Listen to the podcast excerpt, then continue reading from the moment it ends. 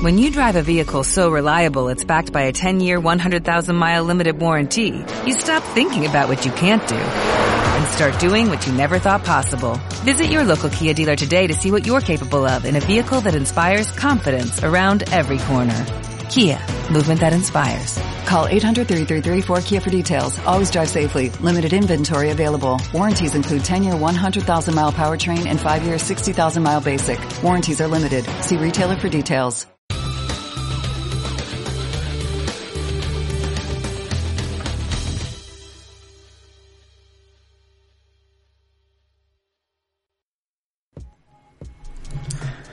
Bueno, bienvenidos hoy a nuestro espacio Enseñar es Aprender de la página web Aprendiz de Finanzas, donde vamos a compartir con docentes y con emprendedores sus experiencias en estos temas. El día de hoy tenemos al profesor de idiomas o al teacher de inglés como le gusta ser llamado, Jader David, quien nos va a contar su experiencia de ya casi tres años en el tema de enseñar inglés y tener su propia empresa de enseñanza. Listo, entonces con ustedes les presento a Jader David. Jader, bienvenido y muchas gracias por, eh, por, esta, por aceptar esta invitación. No, muchísimas gracias a vos, muchísimas gracias por invitarme a este, este primer episodio y muchísimas gracias a todos los que nos están escuchando. Realmente es un placer estar aquí con vos. Listo. Jader es un profesor de inglés, es el teacher de inglés como le gusta ser llamado y es un profe que tiene una metodología muy muy interesante para, para enseñar inglés, una metodología que creo que rompe todos los esquemas y estereotipos y quiero hoy entrevistar a Jader para que nos cuente todo el proceso de, de aprendizaje de inglés porque encima es un autodidacta y cómo ha sido digamos toda esta experiencia de, de enseñanza esta experiencia de empezar a formar empresa acá en Medellín, Colombia con el tema de inglés. Jader, contanos, eh, ¿cómo, ¿cómo arrancas en el inglés? ¿En qué momento eh, vos tomas este idioma inglés y en qué momento lo volvés tu estilo de vida? Bueno, primero lo que quiero aclarar es que cuando yo me presento y digo que hablo inglés, portugués, italiano, siempre, siempre me dicen que yo tengo un talento. Siempre, no, es que tú tienes un talento para el inglés.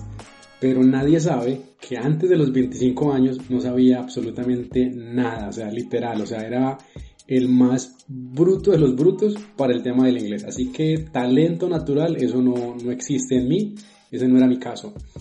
¿Cómo empiezo yo con el tema del inglés? A partir de una necesidad. Yo creo que... Con los idiomas, creería, aclaremos ahí que son varios idiomas. Sí, con, con los tres idiomas. Entonces, ¿cómo nace la necesidad de, eh, de aprender inglés? En el colegio me fue mal, pues, literalmente yo creo que tengo la misma experiencia de muchos de nosotros de verbo to be todos los años, verbo to be, verbo to be, y eso realmente cansa y digamos que el nivel de mi colegio no era el mejor, así que no salí con un buen nivel de, de inglés. Cuando llegué a la universidad también le huí al, al tema de, de los idiomas, le huí totalmente al punto que me tocó hacer un nivelatorio para poder graduarme de la universidad del inglés. Realmente ese nivelatorio lo hice por obligación más no por conciencia ni por pasión, así que también salí, digamos, sabiendo nada con el tema del idioma inglés. Al salir de la universidad, eh, debido a que no había hecho práctica y que tampoco hablaba inglés, conseguir trabajo se consiguió una, se volvió algo casi que imposible. Entonces, toqué muchísimas puertas con el tema de los idiomas para conseguir trabajo y siempre la respuesta era, ¿sabe inglés? Y yo, no. ¿Tiene experiencia? No, entonces casi que me cerraban la puerta dos veces inmediatamente. Eh, presenté muchísimas entrevistas, muchísimas entrevistas y a ninguna pasé. Y casualmente me llamaron de la universidad a ofrecerme una, una beca para una maestría, un muy buen salario, todo súper bien.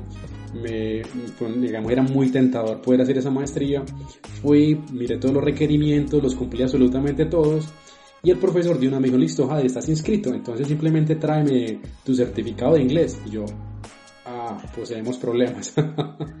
yo no sé inglés. Otra vez tu, tu viejo enemigo que ahora es tu gran amigo. Sí, yo decía, no, profe, qué pena, yo no sé inglés. Y mi profesor como que, ¿cómo allí, Jader? Usted va, usted tiene ya la puerta abierta por una maestría, ¿cómo así que no sabe inglés? Y yo, profe, no, no sé inglés. Y el profesor me dijo, no, es un requisito saber idiomas. Así que te damos ocho meses para que aprendas inglés. Entonces imagínate, siete años en el colegio no aprende inglés, cinco años largos en la universidad no aprendí inglés y ahora en ocho meses me tocaba aprender inglés. Entonces lo que, lo que hice, dime. ¿En qué año estábamos, a ver, cuando, cuando sucedió esto? ¿Qué año para ubicar cronológicamente a los oyentes? Exactamente en el 2010. Me gradué ese año, el 24 de marzo del 2010, que me gradué contigo. Nos graduamos. Nos graduamos. Nos graduamos. Que nos graduamos juntos. Me gradué el 24 de marzo del 2010 sin saber inglés, absolutamente nada. Me gradué a los 25 años y no sabía nada, nada de inglés.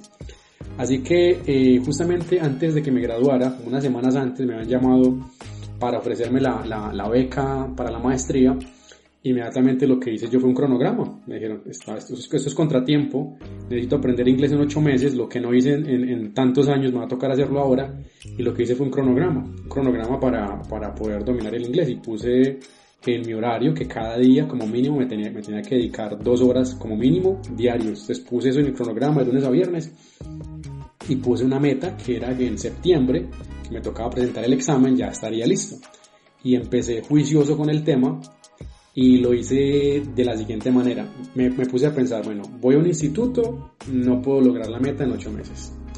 Eh, puedo que pague un profesor particular, pero es extremadamente caro poder hacer eso. O sea, no contaba ni con los recursos y también tenía dos limitantes, recursos y tiempo. Y, y, decidí fue por mi cuenta. Yo decía, lo puedo hacer por mi cuenta. Y compré varios libros y empecé justamente a consumir libros, a consumir libros. Y como, como buen ingeniero empecé a ver unos patrones del inglés. Empecé como que, bueno, siempre que estoy aprendiendo inglés y siempre que estoy intentando decir ciertas frases, siempre utilizo ciertas cosas. Entonces empecé a notar esos patrones, empecé a memorizarlos, empecé a trabajarlos de manera consciente, me empecé a hablar a mí por mi cuenta y al cabo de casi dos meses yo dije, bueno, ya tengo como un buen conocimiento del idioma inglés, ahora que viene, empezar a chatear con las personas. Entonces empecé a buscar muchas personas eh, en internet y me empecé a encontrar muchas personas de Brasil, de Estados Unidos y de otros sitios. Me empecé a animar a textear, pasaron como dos, tres semanas y yo dije, bueno, ya te texteo, ya entiendo, me entienden. ¿Cuál es el siguiente paso? A hablar.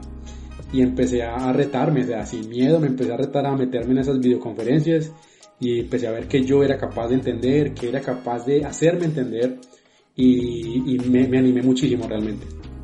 Entonces recapitulemos, tú te dedicaste, te fuiste solo a aprender inglés, te la jugaste solo por tema de recursos y por tema de tiempo, te la jugaste solo y al, al cuánto tiempo entonces tú ya te sentías listo para, para entablar una conversación en el inglés? Para entablar una conversación a los tres meses. No la conversación más fluida, pero a los tres meses ya estaba listo para conversar y hablar y entender. Y si no entendía algo, era capaz de preguntar lo que, lo que no entendía a los tres meses. Ya tenías la confianza. Sí, a los tres meses ya, ya, ya tenía la confianza. Y justamente en esos tres meses que yo ya practicaba muy bien el inglés, eh, empecé a encontrarme la oportunidad de hacer un intercambio con personas de Brasil, de enseñarles español y que ellos me enseñaran portugués. Y como ya estaba metido de lleno con eso, entonces yo dije, bueno, ya tengo más o menos un buen nivel de inglés, pues ¿cuál es el problema en aprender otro idioma? Inmediatamente empecé a aprender portugués y como a los, a los cinco meses ya estaba dominando los dos idiomas, inglés y portugués. Y como estaba tan metido, tan enrolado, yo dije, bueno, la meta mía era en ocho meses aprender inglés. Resulta que no solamente es inglés, sino portugués también. ¿Por qué no le agregamos otro idioma? Entonces también me puse en la tarea de también dominar el italiano. Entonces no cumplí solamente con la meta de lograr el inglés, sino que logré inglés, portugués, italiano en ocho meses. Aquí, Jader, me van a, con esta pregunta de pronto me van a crucificar en, en más de un instituto o algo, pero igual quiero arriesgarme a hacerlo. Entonces, ¿tú estudiabas cuánto tiempo al día eh, inglés o cuánto tiempo al día te dedicabas a uno de los idiomas? Pues mira, el, el, el, la, la, dedicación más intensiva fue al inicio con, con, el inglés, solamente inglés. O sea, durante los dos primeros meses solamente fue inglés. Y me dedicaba alrededor de unas dos, entre dos y cuatro horas de lunes a viernes. Eso es lo que yo hacía, de dos a tres, de dos a cuatro horas de lunes a viernes. ¿En qué, ¿En qué se radicaban tus ejercicios? Y acá es donde creo que me van a crucificar porque eh, yo dudo y hay un algo que a mí me molesta mucho de, del aprendizaje de inglés y es rellene la linecita, rellene, rellene la linecita, complete el verbo. Eh, a ver, no creo que sea pues yo como un, un gurú en temas de educación y puede que el método funcione para muchas personas, pero para mí es algo de lo que me genera más tedio y lo que me empieza a aburrir de, de los aprendizajes de inglés. ¿Vos lo hiciste así o qué metodologías usabas o qué, qué formas usabas para aprender? Mira, casualmente del libro que más aprendí inglés está escrito en español. Entonces, eso es una cosa muy extraña. O sea, del libro que más aprendí en inglés, y es una recomendación que les doy ya desde ahora a la gente que lo pueda comprar, Inglés Básico de Guío, que está escrito en español. Y ese libro me dio una clave muy importante. Todo lo que yo vaya a leer en inglés, léalo en voz alta, no importa si se equivoca o no. Entonces yo lo que empezaba, cualquier palabra nueva, así no supiera la pronunciación, lo intentaba imitar de mi manera. Entonces yo nunca me puse ni a rellenar, ni a hacer miles de ejercicios. Lo que me puse fue a todo lo que yo encontrara, lo hablaba en voz alta, lo pronunciaba en voz alta para generar un proceso de, mayor memorización. Pero yo en ningún momento me puse ni a hacer exámenes, ni nada por el estilo. Cada cosa que yo me aprendía, le buscaba la usabilidad y lo intentaba pronunciar en voz alta. Nunca hice eh, exámenes o test o rellenar, nunca hice eso y de hecho nunca lo hago con mis alumnos. Sí, ok, queda claro. Listo, entonces volvamos a, después de la pregunta, eh, volvamos nuevamente a tu proceso de aprendizaje y bueno, entonces eh, en este tiempo lograste, te sobró tiempo inclusive en el aprendizaje, lo que no, lo que pensabas que no habías hecho en 25 años, lo lograste en cuestión de meses, eh, que es digamos poder en tener un nivel de inglés que te permitiera comunicarte bien con, con otras culturas. Ok, ¿qué siguió ahí? ¿Qué siguió ahí? ¿Cuándo, ¿Qué pasó con, con la historia de, de la beca? ¿Qué pasó con a qué horas te, te empiezas vos a, a, meter en todo el tema de, de, enseñar inglés? Contanos ahí esa parte. Pues mira, para, para hacerte un resumen, eh, efectivamente me gané la beca, presenté el examen de inglés, me saqué 5 el examen sin ningún error. Eh, empecé a hacer la maestría. ¿Qué examen presentaste? Un, un, examen, un examen interno de la universidad. Era un examen como de unas 20 preguntas y unos audios. Ah, era el, un examen era de la universidad, de la universidad para ingresar a la, a la maestría. Eh, y ahí en el examen estaba una parte, una parte de, de, inglés, un examen propio de la universidad para mirar el, el conocimiento de, del idioma inglés. Pues todo pasó súper bien, pasé pues el, el, examen sin ningún problema.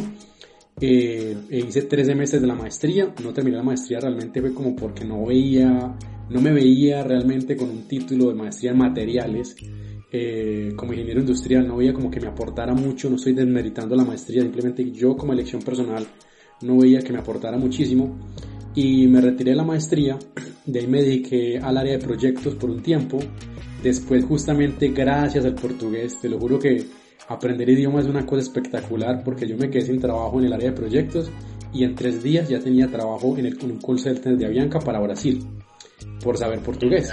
Entonces, por el mero hecho de saber portugués, me conseguí trabajo en tres días, te lo juro, no fueron más de tres días. Simplemente me enviaron la hoja de vida, al otro día me llamaron, me citaron inmediatamente, o sea, en tres días me hicieron entrevista y ya me dijeron, estás dentro. Por solamente saber portugués, sea, solamente por saber portugués. Me dediqué a trabajar en Avianca para atenderle el mercado de Brasil durante ocho meses. Luego trabajé en la Facultad de Minas en el área de proyectos durante casi cuatro años. Y justamente hace tres años, hace tres años, eh, yo me puse a pensar que yo era un ingeniero que sabía inglés, portugués, italiano, y para, para dónde iba, si quería seguir siendo ingeniero o si quería seguir haciendo otras cosas diferentes. Y me dediqué en mi tiempo libre a empezar a crear una metodología, me empecé como a pensar, bueno, ¿y yo cómo enseño el idioma inglés? Me empecé a pensarlo a partir de que un compañero de trabajo me dijo, hey Jader, si tú hablas tres idiomas, ¿por qué no me enseñas inglés? Pues yo tengo problemas o dificultades con el inglés de un compañero de trabajo, ¿por qué no me, me ayudas con ciertos temas? Entonces justamente ahí me unió la curiosidad de cómo fue, me empecé como a, a, grabar o tratar de recordar cómo fue que yo aprendí. Entonces empecé justamente a hacer como una recopilación de todos esos temas y los empecé a poner en prueba. O sea, justamente hace tres años, en enero o diciembre hace tres años, que empecé justamente a, a buscar la manera de cómo enseñar el idioma inglés. O sea, entonces realmente eh, tú no tomaste una decisión, sino que fue el mismo, el mismo medio el que, o sea, te empezaron a pedir clases. Alguien te dijo, enséñame inglés, y ahí fue donde vos de pronto viste una, una oportunidad y viste, beso, soy bueno para esto, eh, trabajo bien con esto, sería una, una excelente idea eh, que, que el inglés, sería que el inglés empiece a, a estar en mi proyecto de vida.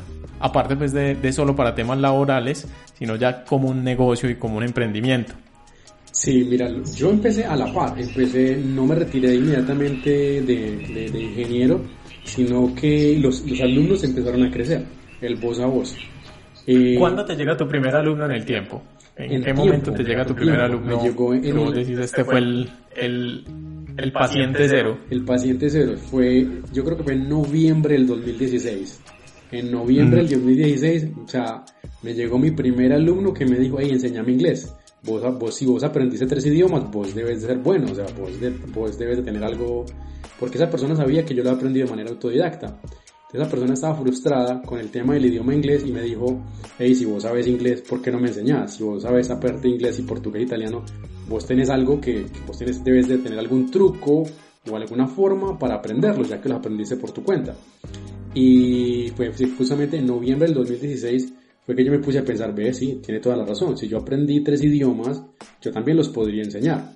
A partir de ahí fue que yo empecé como con mi primer alumno y al siguiente año, en enero del 2017, no tenía uno, sino que tenía cinco, después tenía diez, se me empezaron a crecer los alumnos hasta tal punto de que yo dije, bueno, eh, ahí sí me empecé, me empecé como a pensar, bueno, esto tiene como mucho éxito, la gente le gusta como yo enseño cada rato me recomiendan más yo decía, ¿qué voy a hacer? Me toca, me, me estoy llenando de muchísimos alumnos hasta que justamente una de mis alumnas, que es emprendedora, me dijo, profe, usted tiene que tomar una decisión.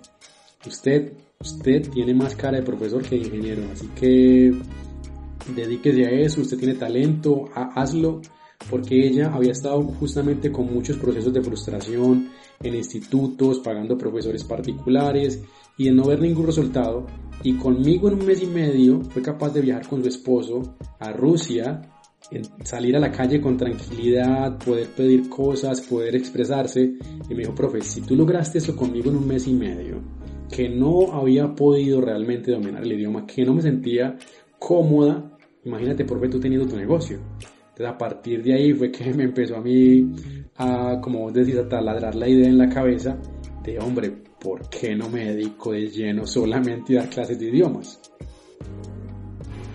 Y empieza esa idea en, entiendo ahí esa parte y creo que muchas personas en este momento, si, nos están escuchando, pueden tener la misma sensación cuando uno tiene como una, una idea de negocio en la cabeza y es una idea con la que con la que sueña, con la que le ve futuro, que es la jugada y está uno en la oficina en una reunión y esa idea en la cabeza taladrando y esa idea en la cabeza molestando. Tienes un día difícil en la oficina y la idea se pega de eso más para, para tratar de, de empujarte. Es una, esa sí es una experiencia que he vivido y, y realmente creo que hasta que no haces el salto y lo compruebas no, no puedes no puedes digamos experimentarlo listo no no puedes hacer qué tal sí qué tal sí y esa idea del qué tal sí se queda se queda 50 días en la cabeza eh, a mí me pasó igual, pasó igual y, estuve mucho tiempo, estuve meses con esa idea en la cabeza y te encuentras esa persona que te ese consejo y te, te da como esa empujadita.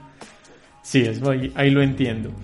Entonces, ¿en qué momento? Listo, entonces ya decides tú, bueno, voy a dar el, el paso, me la voy a jugar, voy a tomar mi decisión. ¿Qué pasó ahí, Jader? ¿Qué pasó? Eh, ¿Cómo se sintió esa decisión? Eh, ¿Cómo te sentiste el día después de, renunciar y, y hacer, eh, empezar a hacer tu empresa? Contanos un poquito de esa parte. Pues al inicio muy emocionado, pues yo planeé todo, planeé más o menos retirarme y tener como ahorros económicos para subsistir durante un año si no me entraran recursos. Yo decía, si no me entran recursos, yo tengo un año para sobrevivir. Entonces, la primera semana no me dediqué a dar clases, la primera semana me la dediqué a mí mismo, a relajarme, a tranquilizarme y a visionarme justamente emprendiendo. Y fue una, un tiempo como de muchísima emoción, de muchísima exaltación, porque eran cosas nuevas. O sea, tú estás yendo a un trabajo durante cuatro años seguidos sin parar y resulta que te tomas una semana, dos semanas para no hacer nada. Es algo, es algo que es difícil, que muy poco lo hemos experimentado, pero que se siente muy raro se siente muy extraño no tener que mirar el reloj, no tener que hacer nada, se siente raro, se siente extraño. Yo lo, lo traté de aprovechar al máximo, lo disfruté muchísimo, le saqué muchísimo provecho y después me puse manos a la obra a dar clases muchísimas, a empelicularme con el tema. Y hay algo que yo no soy el, digamos el, emprendedor más exitoso ni nada por el estilo, o sea, tengo una, una, un estilo de vida muy bueno, realmente estoy muy afortunado por el estilo de vida que tengo, pero hay algo supremamente importante que yo he encontrado con justamente con este emprendimiento y ese siempre focalizarme en los clientes, nunca focalizarme en mi servicio, siempre focalizarme en los clientes, porque cuando uno se focaliza en el servicio, uno pierde de vista la opinión del cliente y se empieza más uno a ir por el lado de uno que por el lado del cliente. Yo creo que esas cosas las sufrí yo muchísimo porque de hecho eh, casi me quiebro, o sea, no, llegó un punto donde no estaba entrando recursos, donde estaba gastando muchísimos recursos y la entrada era casi que cero y me empecé a cuestionar muchísimas cosas, pero gracias a Dios a que realmente volví a enfocarme en lo que es realmente enseñar, que volví a retomar como el curso del negocio. Explícanos un poquito esa parte, porque entonces vos te salís y, entiendo que, la parte más difícil, según entiendo, de emprender o de lo que te dio a emprender fue, fue entender ese, ese foco, ese foco que tú te tienes que apoyar o tienes que poner en el, en el centro de todo a tu cliente. Listo. No tanto dejarte guiar por lo que tú sientes que sea bien para ellos, sino escucharlos a ellos, te entiendo. Sí, realmente, realmente, realmente eso fue, porque es muy extraño. Los mayores aportes, los mayores aportes, digamos las maneras más increíbles de enseñar, me las han aportado personas de las cuales yo no me esperaba. O sea, cuando yo he abierto los ojos, mira, cuando un alumno me dice, profe, ¿y usted por qué no me hace el resumen de los tiempos? ¿O por qué no me explica esto así? Y yo me, me pongo a pensar, ve, tiene toda la razón, sería muy chévere poder explicar eso de esta manera. Claro, yo, yo tengo una metodología, pero esa metodología cada día está creciendo gracias a los aportes de, de los estudiantes, no gracias a los aportes míos sino gracias a los aportes de los estudiantes. Entonces yo creo que al inicio yo era muy arrogante y yo creía que tenía la metodología definitiva, pero esa metodología realmente estaba en construcción y estaba más focalizado en recibir dinero, en mostrar que yo era un teso, pero no estaba tan focalizado en ofrecer un buen servicio. Entonces yo creo que al inicio fue uno de mis grandes errores y las cosas que más enseñanza me dio justamente fue tener la visión del cliente más no mi propia visión. Eso me ayudó muchísimo realmente a, direccionar muy bien el negocio y a tenerlo donde lo tengo ahora, que digamos es un punto de tranquilidad, que si yo quiero tal día no trabajo, que mis profesores me pueden cubrir. Hay algo muy interesante que, que se generó a partir de eso y que realmente lo agradezco muchísimo. Justamente esos puntos de quiebre son los que me ayudaron muchísimo más. Ok, entonces inclusive vos, eh, si querés contarnos un poquito de, cómo te diste cuenta de eso, porque vos en días anteriores me contabas esa historia que un día estabas súper bien y al otro día te habías dado cuenta que, que como que desaparecieron tus alumnos. Sí, la, la, la, historia, la historia es muy, es muy, es muy, es muy graciosa porque yo empecé y tenía 20 clientes Llevaba como tres meses después de haberme retirado y tenía 20 clientes, yo estaba súper feliz, podía cubrir mis gastos, esto, esto andaba bien. Y tenía, yo siempre, pero yo siempre tenía como una, una mirada muy fija en el dinero, en cuánto me estaba ingresando. Y tenía esos 20 clientes y con esos 20 clientes estaba bien, de hecho ni me, ni me, ni me esforzaba por conseguir más, estaba bien con esos 20, no tenía pues como que hacer mayores esfuerzos. Y un día, en una semana, en una semana, en vez de tener 20 estudiantes, llegué a tener 15. O sea, llegué a tener 5, digo, perdón. Se desaparecieron 15. 15 estudiantes de la nada se espumaron. Sí, pero por, por, diferentes razones, por diferentes razones que casualmente no tenían nada que ver conmigo. Eh, que, una, un, que un alumno se fue a ir a otro país o se fue a ir a otra ciudad, que resulta que un alumno se, se accidentó, que un alumno entró en depresión, diferentes casos, que un divorcio, que un problema económico, que un ninguna, ninguno de los alumnos tenía una queja mía, como decir, no, pero lo que pasa es que no me gusta tu metodología, no veo avance. Todos eran por causas externas a mí, pero otra vez regresa a mi mente ingenieril. Yo dije, claro, nada tiene que ver conmigo aparentemente, pero yo soy el factor común. Yo dije, algo no estoy haciendo bien. ¿Cómo es posible que a tantas personas le pasen algo y mi negocio vaya para abajo? Algo yo no estoy haciendo bien. Y justamente en ese momento me empecé a pensar, yo por qué estoy perdiendo alumnos, por qué no estoy multiplicando. Y empecé a darme cuenta que yo a mis alumnos yo realmente no estaba tan enfocado en ofrecerles un servicio, sino en recibir un bien económico de parte de ellos. Yo empecé a notar que yo estaba era pendiente de cuándo se les termina la mensualidad para cobrarles de nuevo.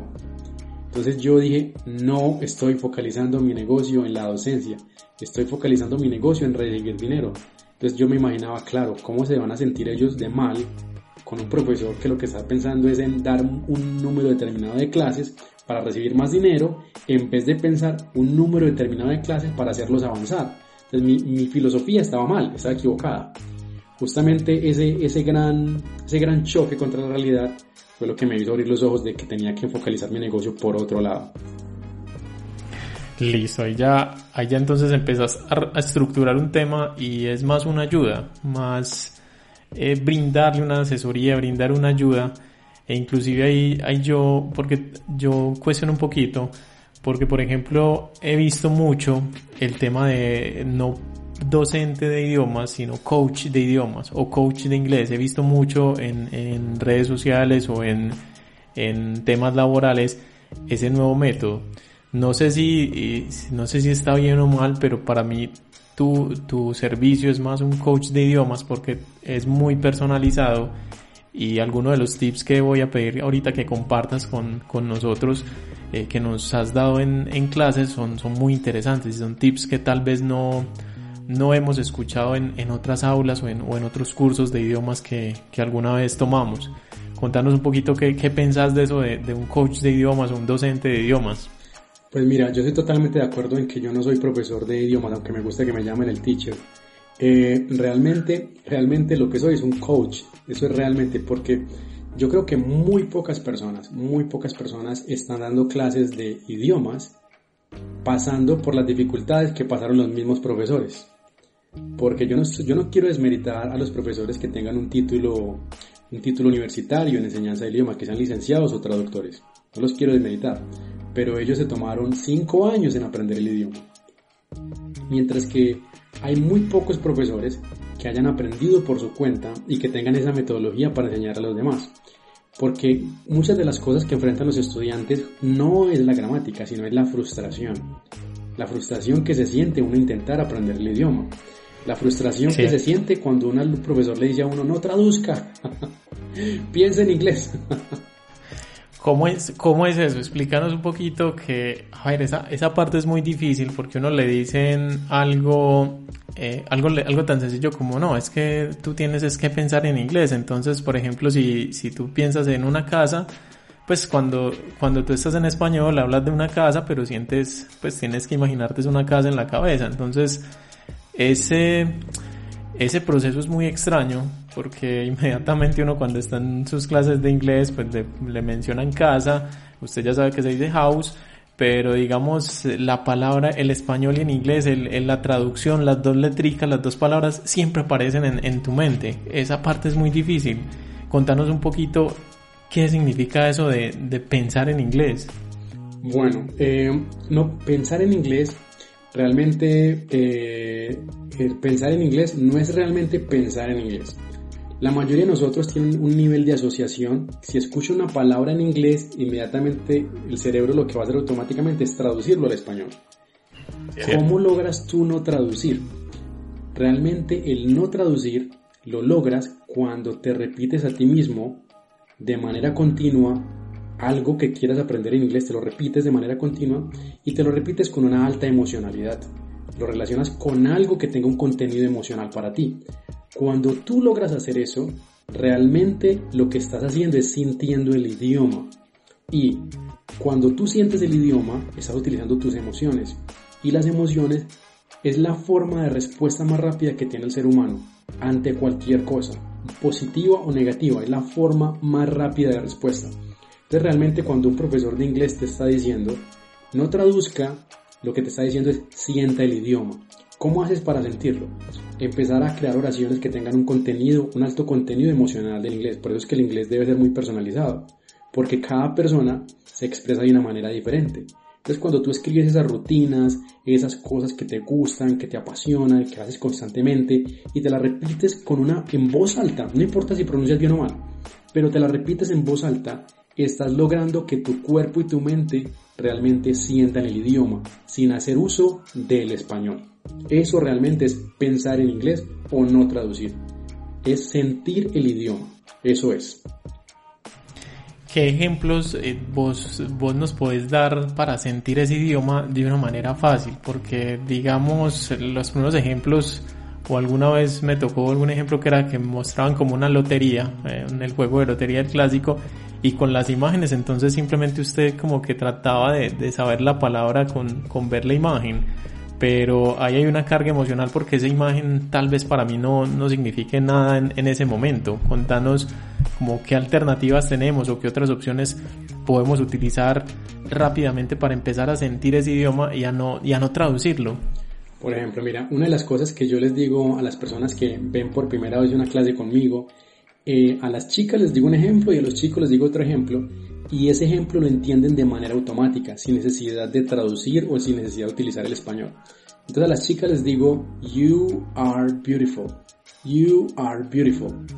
Y ninguna chica tiene necesidad de traducir eso al español, inmediatamente lo capta. You are beautiful. Inmediatamente sienten lo que les estoy diciendo.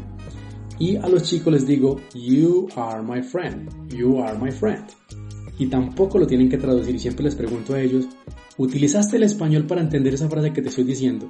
Y todos, absolutamente todos me dicen, no, no utilicé el español. Y les pregunto, ¿y por qué no utilizaste el español si lo que yo te estoy hablando es inglés? Me dicen, profe, porque yo ya sé lo que significa. Entonces les explico a ellos, claro, tú sabes lo que significa porque esas frases tienen una carga emocional muy alta. Es correcto, tú, tú inmediatamente sientes, o sea, tú sabes lo que significa, no, no hay que dar demasiadas explicaciones y, y pues creo que es, son frases que, que llegan, o sea, una es, una es una declaración de amistad y otra es una declaración de belleza que, que inmediatamente la persona pues se siente halagada por eso.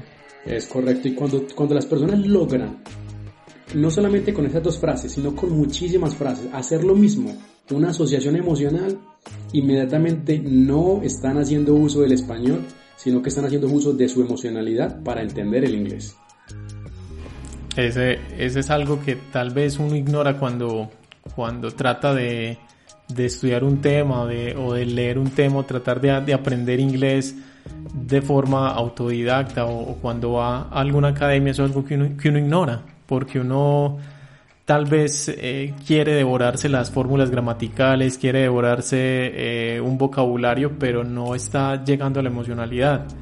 Creo que por eso es muchas palabras son difíciles de memorizar y, y, en, y en temas personales hay palabras que sé que he buscado en el diccionario y, y aún las sigo buscando porque no puedo eh, como entender ese concepto o entender ese significado desde la emocionalidad como me pasa con el español porque uno lo que hace es asociar una palabra al español, que es la traducción, y eso es algo nefasto. Sí, no, no funciona, porque la, la traducción, la traducción en tiempo real te consume demasiada energía, demasiada energía. O sea, estar traduciendo de manera constante consume demasiada energía, mientras que cuando tú asocias emocionalmente no te gasta energía absolutamente nada, estás, estás trabajando de una manera muy, pero muy eficiente. Entonces lo que hay que lograr es asociación emocional con lo que estés aprendiendo. Ok, Javier, ya nos has contado entonces de, de, la parte más, más complicada del emprendimiento, de tu parte digamos más difícil. Y también creo que por ahí nos has dado muchas pistas, pero quiero que lo, lo condensemos. En, en, estos temas de, el, de los idiomas, porque son varios los que hablas, y en estos temas del emprendimiento, para vos, ¿qué es lo mejor que eso te ha traído? Pues mira, lo mejor que me ha traído emprender, realmente dedicarme a lo que quiero, a lo que me apasiona, es la libertad. Lo mejor que yo he recibido de parte de emprendimiento es la libertad. Es poder manejar mi tiempo, es poder programar lo que yo quiero hacer. Ya cambian muchísimas, muchísimos hábitos. Entonces yo ya no hago ejercicio en la mañana, sino que en la mañana, muy en la mañana, sino que hago ejercicio a las 10, a las 11 de la mañana, me acuesto, me tomo una siesta, eh, digamos, no tener que rendir cuentas a, a, ningún jefe, poder manejar mi tiempo y poder programar mis vacaciones como yo las quiero hacer. Si quiero viajar, lo puedo hacer tranquilamente. Algo, eso para como beneficio propio, como beneficio personal. Poder realizar las cosas que quiero hacer poder cumplir los sueños que quiero cumplir y como beneficio a la sociedad poder ayudar a muchísimas personas, porque yo no ayudo desde la parte buscando un, bien económico como, como, como la alta premisa. Mi alta premisa es poder ayudar a, a las personas a no sentir la frustración que yo sentía cuando estaba aprendiendo inglés. Eso es lo que más me mueve a mí.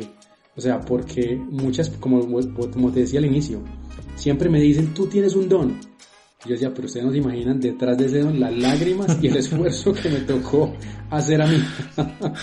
ustedes no se imaginan las horas. ustedes no se imaginan la frustración que a mí me tocó para poder aprender inglés. Y justamente es lo que yo quiero hacer, que no pasen por esa frustración, que no se, que no se limiten, que no se digan, como siempre los estudiantes me dicen, es que yo soy malo para el inglés. Nadie es malo para el inglés, pero absolutamente nadie. O sea, se los dice la persona que se consideraba más mala de este mundo para poder hablar otros idiomas y que hablo ya tres idiomas. Entonces, o sea, eso es lo que más me mueve a mí, poder ayudar a las demás personas a no tener que lidiar con esa frustración, a que sea un sueño cumplido, a que no sea, a que no sea una barrera para viajar, a que no sea una barrera para conseguir trabajo, para aplicar otras cosas.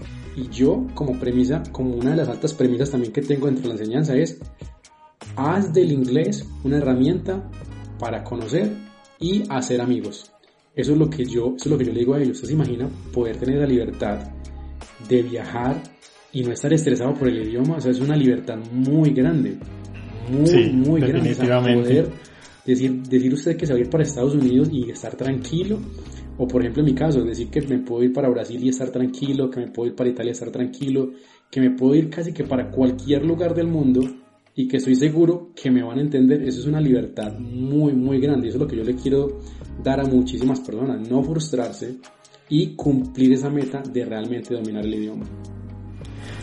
Aparte de esa frustración que, que es, es, común y muchas personas la tienen, eh, ¿qué más has identificado vos en los alumnos? Que, o sea, ¿qué has identificado en, en este tiempo que llevas en, en la docencia que genera eh, como esa barrera de las personas para, para aprender inglés? ¿Qué, es lo, más común que te encuentras? Pues eh, hay, dos, hay dos factores muy grandes que no permiten que la gente domine el idioma. Eh, cuando una persona quiere aprender otro idioma, debe estar en, en, un muy buen dominio de su propio idioma. Entonces, si yo, si yo hablo español y quiero aprender inglés, debo de tener un dominio medianamente bueno de mi propio idioma. Si yo no domino mi propio idioma, es muy difícil aprender otro nuevo es muy complicado. Entonces, yo que he encontrado que muchos de mis estudiantes cuando presentan muchísimas dificultades para aprender el idioma inglés es porque ya presentan dificultades en el español. Entonces ahí eso es un factor muy grande. Cuando una persona no tiene suficiente vocabulario en español, cuando no se expresa bien en español, es muy complicado que domine otro idioma. Es muy complejo. De hecho toca hacer un refuerzo primero del español para poder aprender inglés. Es un factor muy importante, que la gente no domine su propio idioma. Ok. Segundo factor, las creencias limitantes. Si de entrada una persona me dice, se considera y lo cree y ya está fatalizado diciendo que él nunca va a aprender, las palabras tienen poder, la persona no va a aprender. Entonces, segunda, segundo factor limitante para dominar el idioma, las creencias personales limitantes que tiene cada persona. Si lo tiene muy claro y me dices, profe, es que yo no voy a aprender, realmente no va a aprender. Eso es eso es súper clave. Entonces son dos factores muy importantes. El conocimiento del propio idioma, la limitación de su propio idioma. Y segundo, las creencias limitantes que la persona tenga. Eso, eso, eso daña cualquier proceso ahí muy difícil porque cuando uno se, y, y me pasa, me pasa también, pero en el tema de, de finanzas o en el tema de, de, Excel, que es que cuando una persona arranca diciendo esto es muy difícil, ya, o una persona sabe, es que yo no sirvo para esto, creo que, que ahí ya se pone una barrera que, que uno tiene que empezar a, a tratar de quitarle, pero es una barrera más, más mental que cualquier otro concepto. Y es algo pues que uno eh, desde cualquier proceso de aprendizaje debe empezar a, a, eliminar, ¿listo? Porque si arrancas con esas predisposiciones, creo que no solo en inglés, sino con cualquier, eh, cualquier tema que quieras aprender va a ser imposible desde, desde esa mentalidad. Ahí hay algo que, que creo que los muchachos deben, deben considerar. y desde ese lenguaje porque no, que esto es muy difícil o esto es muy complicado o yo no sé esto o yo soy muy bruto para esto, ahí creo que deben cuidar un poquito su lenguaje y lo que piensan de ustedes porque realmente tienen las capacidades. Hay que eliminar esas creencias. Total, estás en lo correcto. Uno tiene que abrirse a lo nuevo. Y también le pasa, y también le pasa también a los profesores. Yo creo que yo me considero ser muy afortunado porque cada vez que estoy enseñando, cada vez que estoy enseñando, literal estoy aprendiendo. Ah, porque cada pregunta nueva me genera una forma nueva de enseñar. Yo le presto muchísima atención a los estudiantes, pero muchísima atención porque como te decía antes, yo realmente la mejor metodología la estoy construyendo gracias al esfuerzo que yo he hecho, pero mucha parte es gracias a todas esas dudas y preguntas que me han generado los alumnos. Eso es lo que realmente ha modificado la estructura porque los he escuchado y sé cómo les puedo aportar, sé cómo los puedo abordar de diferentes maneras para que ellos realmente puedan aprender más. O sea, justamente he aprendido más de los alumnos que lo que he aprendido de los libros. es verdad, eh, los alumnos enseñan y creo que eh, aunque ellos no lo, no lo sientan así, y yo se los digo mucho también en clase, es que realmente uno como profesor aprende demasiado también en, en un curso.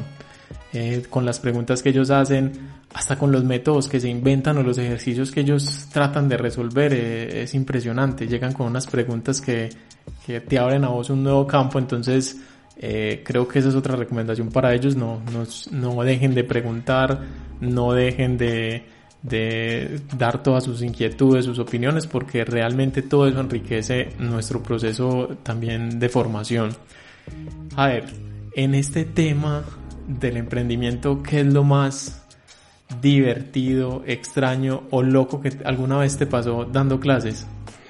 Pues mira, eh, lo más extraño que me pasó, justamente como yo estaba como yo estoy diversificando mi, mi mercado, entonces doy clases de inglés, portugués, italiano, pero también hace mucho tiempo se me ocurrió empezar también con dar clases de español.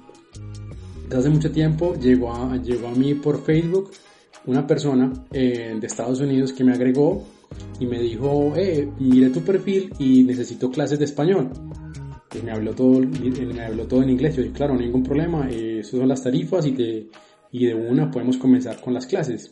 Y me dijo, no, lo que pasa es que yo llego pasado mañana, llego el miércoles a las 7 de la noche a Medellín, a Río Negro, y a las 8 yo creo que estoy en mi hotel, mientras me ducho y me cambio, nos vemos a las 9 de la noche en el Parque Lleras. Y yo como que... o sea, ya. una clase. Una clase, la primera clase a las 9 de la noche en el Parque Lleras. Yo era como que, what? Justamente en esos tiempos yo estaba como en mis mejores momentos económicamente y yo dije, bueno, esa plata la necesito, ¿qué hacemos? Yo le dije, pero es que a las 9 de la noche, o sea, ¿cómo te ocurre? No, no, no te preocupes, yo te pago el doble de tu tarifa, no te preocupes, yo quiero tomar dos, dos horas de español miércoles 9 de la noche en el Parque Lleras y yo, bueno, pues si me va a pagar el doble, claro. Démosle la clase. Listo, entonces te fuiste a darle la clase. Me fui a dar la clase, conocí, conocí, a este señor, le di las dos, las dos horas de español, llegué, fui con cuaderno, con hojas, con todo preparado, le di la clase de español, la primer, como, los primeros 15 minutos como la introducción, cómo es la metodología, ta, ta, ta le di todo el tema a este señor. Después de las dos horas, él me preguntaba, pues tenía muchas dudas ahí, me preguntaba cosas durante las dos horas. Eh, obviamente pues todo me lo preguntaba en inglés, realmente hablaba muy poco. Y después cuando terminan las dos horas, a las 11 de la noche, o sea que imagínense eso, y más 11 de la noche en el Parque Lleras. Después de dos horas de darle clases, inmediatamente llega y me empieza a hablar en español. Yo como que, o sea, este tipo me está pidiendo clases de español y ya habla español. Y ya sabe. ¿Y entonces qué pasó ahí? Entonces lo, lo, que pasó fue que este tipo llegó y me dijo, no, lo que pasa es que yo quería conocerte porque vi tu perfil, eres una persona como honesta, eres muy profesional con lo que haces y te quiero pedir un favor especial. Eh, resulta que al parecer encontré el amor de mi vida, eh, pero ella habla, no habla nada, nada de inglés. Yo entiendo bien español y lo puedo hablar, pero no entiendo eh, muy al 100%. O sea, él me dijo que tendría como al 70, al 80, pero que necesitaba alguien que le ayudara a traducir todo lo que su amor le quería decir. Entonces lo que, lo que hizo este señor fue que me ofreció quedarme con él y con, la, y con la, su futura esposa quedarme con él durante dos, tres días para que yo estuviera de traductor, eh, haciendo como una especie de violinista, con, con, violinista con violín en mano, te, dio, te ofreció una tarifa y un violín. Más o menos. Entonces fueron dos días donde, dos o tres días donde yo estaba literalmente de traductor y tratando de acomodar todas las palabras para que sonaran románticas de español a inglés, de inglés a español. Entonces fue, fue, realmente una labor muy, muy cómica. Es una, una, ¿Qué, una, Pero, ¿qué nivel de responsabilidad estamos hablando? O sea, una mala traducción a una o mala, una mala interpretación daña la relación.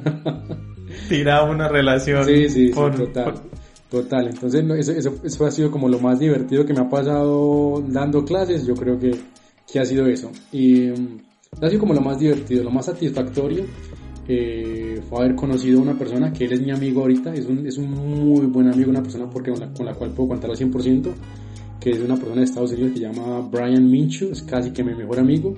Yo creo que eso ha sido como las- lo más satisfactorio, poder conocer, conocer personas alrededor del mundo, poder viajar, poder estar tranquilo, poder ayudar a tantas personas. Yo creo que eso ha sido lo más divertido, poner a ser de traductor romántico y, y lo más satisfactorio ha sido como poder ayudar a tantas personas. Realmente eso es lo que más me, me mueve a mí. No, genial, genial esa, esa parte y es, es muy gratificante cuando, y ahí, y ahí les dejo pues la, la duda a todos como alumnos, cuando tú aprendes algo de un, de un profesor, cuando por ejemplo eh, llegan y, y te salen el comentario de profe, yo, eh, yo me quedo hasta las 9 de la noche trabajando en la oficina, pero ya con lo que usted nos enseñó de Excel, por fin pude salir temprano. Eh, palabras como esas son muy gratificantes para vos. En serio que cuando uno ve el, el avance y cuando ve que están aplicando lo que uno les enseña, eh, creo que la labor de, de, de la docencia se, se gratifica ahí, se, se siente pues un, un orgullo uno por sus alumnos. Eso es muy chévere, entonces no dejen de, no dejen de comunicarse con sus profesores, de agradecerles, de preguntarles, porque nuevamente todo eso es lo que a nosotros también como docentes nos enriquece. Bueno, a vamos llegando ya entonces al final, para, para no extendernos mucho acá en esta, en esta sesión. Eh, les repetimos pues que vamos a dejar todos los, los contactos de, de las redes sociales de Jader para que se, se comuniquen con él, eh, tomen las clases, tomen los tips, las publicaciones que él hace en las diferentes redes sociales realmente tienen mucho valor. Entonces vamos a dejarles todo el contenido ahí para que ustedes puedan ingresar y puedan eh, seguir las diferentes redes de Jade. Eh, la metodología, por experiencia personal, sé que es muy agradable, sé que es muy muy buena y para todos los que estén interesados en, en aprender un poquito más eh, o si están en cero, si quieren darle una nueva oportunidad al inglés, realmente eh, Jader es, digamos, va a ser la solución o va- les va a ayudar realmente a despegar y a adquirir ese nivel que quieren. Eh, Jader, eh, muchas gracias nuevamente por, por aceptar nuestra invitación. Ya sabes que Aprendiz de Finanzas es tu casa para cuando quieras volver y cuando quieras enseñarnos un poquito más de todos esos trucos de, de aprendizajes de idiomas y danos un- una reflexión final o un, un mensaje final a todos estos alumnos y a todos estos oyentes que te están escuchando. Pues eh, les voy a decir dos cosas. Primero que todo, eh, la mayoría de nosotros, como buenos colombianos, que queremos bueno, bonito y barato.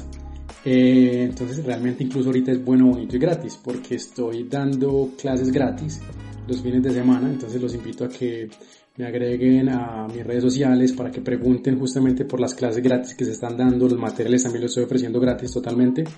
Ya si quieren pues clases particulares directamente conmigo, sí pues tiene tiene un precio, pero por ahora las clases de los domingos son totalmente, totalmente gratuitas. Y con respecto a la frase que tú me dices o, al mensaje que, que me gustaría dejarles, es algo que he estado escuchando muchísimo y algo que me cambió a mí totalmente. Eh, no hay que ser genial para empezar. Realmente no hay que serlo. No hay que ser genial para empezar. Hay que empezar para ser genial es algo que a mí me ha marcado muchísimo, porque todos queremos hacer las cosas buenas a la primera. Entonces con el inglés eso representa una diferencia muy grande, porque todos quieren pronunciar bien al inicio, todos quieren no cometer errores, todos quieren sonar natural o les da pena de que otros los juzguen, pero justamente esa es la, la labor del aprendizaje. equivocarte. Entonces, vuelvo y le recuerdo, no hay, que ser genial para empezar. Hay que empezar para ser genial. Realmente es lo que tenemos que lograr. Quitar el miedo a los errores, a equivocarnos, volver a hacerlo, volver a intentar, porque ese realmente, ese realmente la clave. seguir, seguir y persistir, porque así lo vas a lograr. Te lo, te lo digo y no como un tema de alabanza a mí mismo, pero muchas veces me confunden a mí con ser de Estados Unidos o con, venir de Nueva York por mi acento que es neutral. Y yo dije, bueno, pero es que yo no aprendí inglés en otro país, aprendí inglés aquí en Colombia, no me fui del país. Aprendí por mi cuenta y no me, y no me rendí hasta lograrlo. Y seguí, y, miren que eso no es un tiempo largo, son ocho meses y son ocho meses no solamente para dominar un idioma, son ocho meses para dominar tres idiomas. Entonces se puede lograr, se puede lograr. Ok, mil gracias Jader. Entonces nos vemos en nuestra próxima edición de Enseñar es Aprender para que sigan conociendo un poco de la vida y experiencia de docentes y emprendedores. Un abrazo a todos y nos vemos en nuestro próximo podcast.